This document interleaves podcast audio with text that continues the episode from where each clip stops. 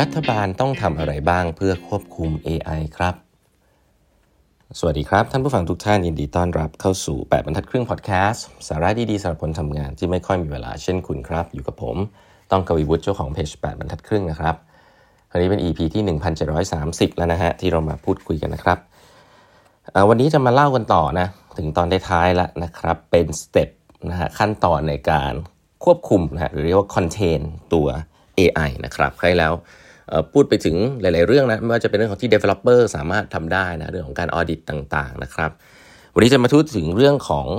ตัว policy บางเรื่องนะครับผู้เขียนเนี่ย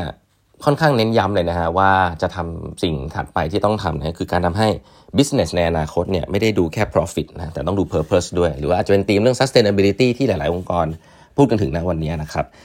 แต่ตัว Google ตัวบริษัท DeepMind เองเนี่ยที่โดน ซื้อไปด้วยบริษัท Google เนี่ยจริง ๆ แล้วเนี่ยเขาก็เคยมีไอเดียนะครับที่คุยกับบริษัท Google หรือว่า Alphabet เนี่ยเขาว่าเขาอยากจะตั้งบริษัทรูปแบบใหม่ขึ้นมานะครับซึ่งบริษัทรูปแบบนี้คือบริษัทที่สปินออฟออกมาจากตัวบริษัท Alphabet นะครับแล้วก็ DeepMind ก็อยากจะสปินเอาออกมา แล้วก็คล้ายๆ non profit นะครับก็คือว่าบริษัทนี้มีเป้าหมายที่จะทำอะไรเพื่อโลกนะครับไม่ได้ทำอะไรเพื่อตัวผู้ถือหุ้นอย่างเดียว หรือก็คือตัว Google นะครับ ก็แต่แต่อยากจะขอตั้งจากจากตัว Alphabet หรือ Google อยู่นะฮะเพียงแต่ว่าเทคโนโลยีบางตัวนะครับก็จะมี exclusive technology license ไปที่ Alphabet ได้นะครับแต่ว่าตัว mission ของตัว DeepMind เองที่ตอนนั้นอยากจะ spin off ออกมาเนี่ยก็คือเพื่อ social แล้วก็ scientific mission นะครับงานส่วนใหญ่ของงานเนี่ยก็อยากจะทำเพื่อ public service นะครับไม่ว่าจะเป็นเรื่อง carbon capture นะครับเรื่องของการทำความสะอาดมหาสมุทรนะ ocean cleaning ครับ เรื่องของการทำ robot หุ่นยนต์ที่กินพลาสติกได้ เรื่องของตัวนิวเคลียร์ฟิวชันครับพลังงานสะอาด ซึ่งสิ่งเหล่านี้เนี่ยเขาบอกว่าเขาอยากจะทำให้ไอ้รีเสิร์ชเหล่านี้เป็น Open Source ทั้งหมดนะครับ คนจะได้มาจับต้องเอาไปได้นะครับ แน่นอน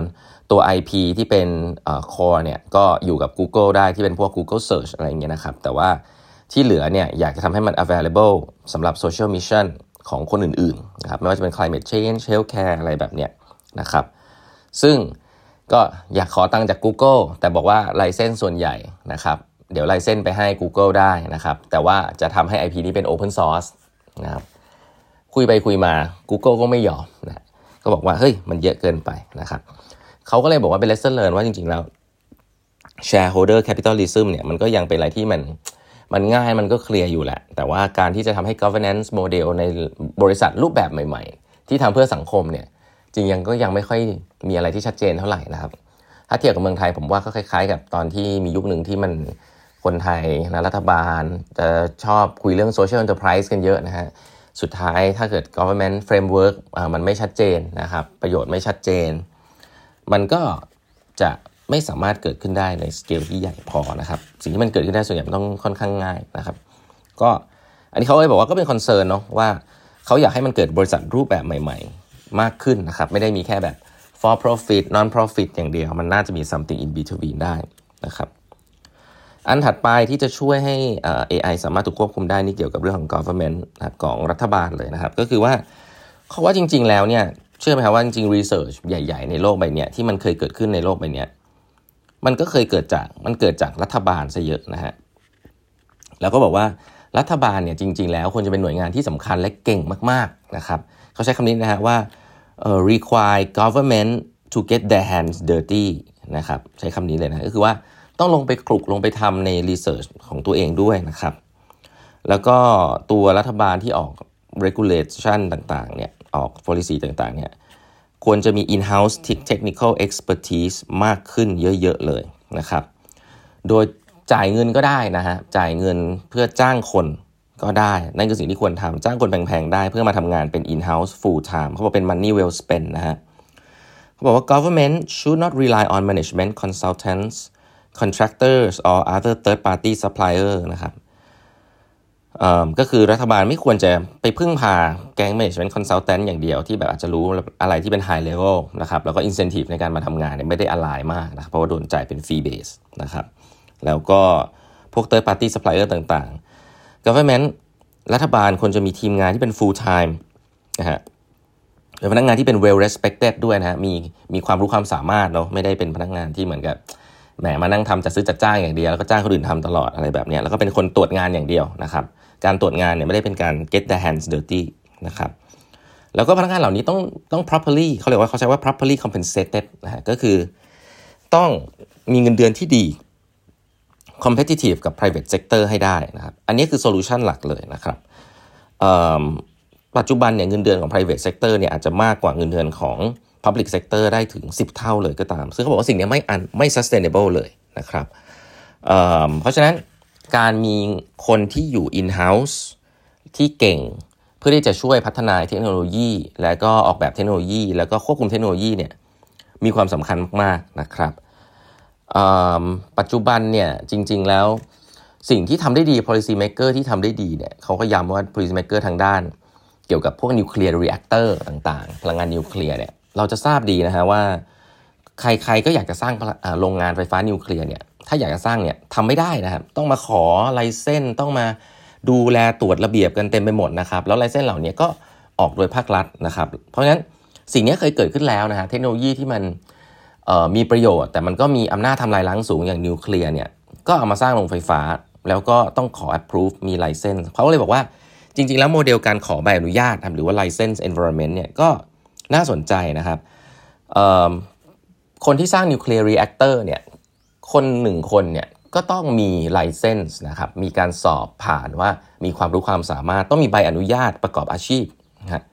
เขาบอกว่าอนาคตเนี่ยคนที่เป็น developer นะครับ software engineer หรือ data scientist ด้าน AI จริงๆอะ่ะก็ควรจะมีใบอนุญาตนะครับมี license environment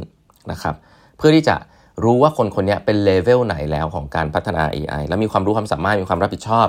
ได้แค่ไหนนะครับเอ่อ license regime ต่างๆเนี่ยก็อาจจะขึ้นอยู่กับไซส์ของโมเดลที่เขาอยากจะไปทำที่คนอยากจะไปทำนะหรือจะขึ้นกับโมเดลที่เป็น specific หรือว่า general ที่ผมเคยพูดไปตอนแรกเนาะถ้าเป็นโมเดลที่ general ก็อาจจะต้อง be careful นิดหนึ่งนะครับโมเดลที่ specific ก็อาจจะโอเค อาจจะอาจจะ government governance กันน้อยลงอะไรแบบนี้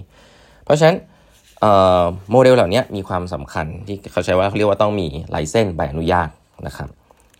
และอีกอย่างหนึ่งก็คือเรื่องของ tax เนาะเขาบอกว่าเรื่องของภาษีเนี่ยรัฐบาลก็ต้องมาดูครับ เพราะว่าปัจจุบันน่ะในอเมริกาเขาบอกภาษีคนทั่วไปอยู่ที่ประมาณ25%คนทำงาน แต่ภาษีที่เป็นเครื่องจักรหรือซอฟต์แวร์เนี่ยอยู่ที่แค่5%เท่านั้นเองนะครับนั่นหมายความว่าเราเนี่ยเน้นเรื่องการพัฒนามากเลย แต่ว่าการพัฒนาที่มันมาเเขาเรียกว่าทดแทนหรือว่าแย่งงานคนเนี่ยที่อาจจะมีผลต่อคนข้างหน้าเนี่ยรัฐบาลมีเงินพอจริงหรือเปล่าครับคือเขาก็แนะนำเลยนะครับว่าการแท็กการแท็ก บริษัทที่เป็นด้านเทคโนโลยีเนี่ยมีความสำคัญมาก การหนีแท็กต่างๆ รัฐบาลต้องไล่จับตามให้ทันนะครับเพราะว่า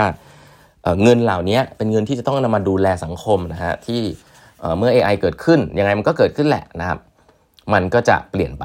นะครับสังคมก็จะเปลี่ยนไป รัฐบาลต้องมีเงินเก็บไว้เยอะๆนะครับ แล้วก็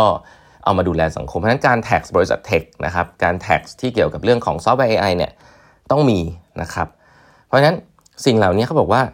เป็นสิ่งที่รัฐบาลเนี่ยสามารถเริ่มต้นทำได้เลยนะครับเริ่มต้นคิดเริ่มต้นออก policy ได้เลย เพราะว่าการมีการเก็บภาษีบนหุ่นยนต์นะการเก็บภาษีบน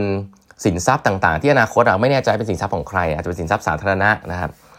เอไอบางตัวจะไม่มีเจ้าของนะฮะหรือจะหาเจ้าของอย่างไร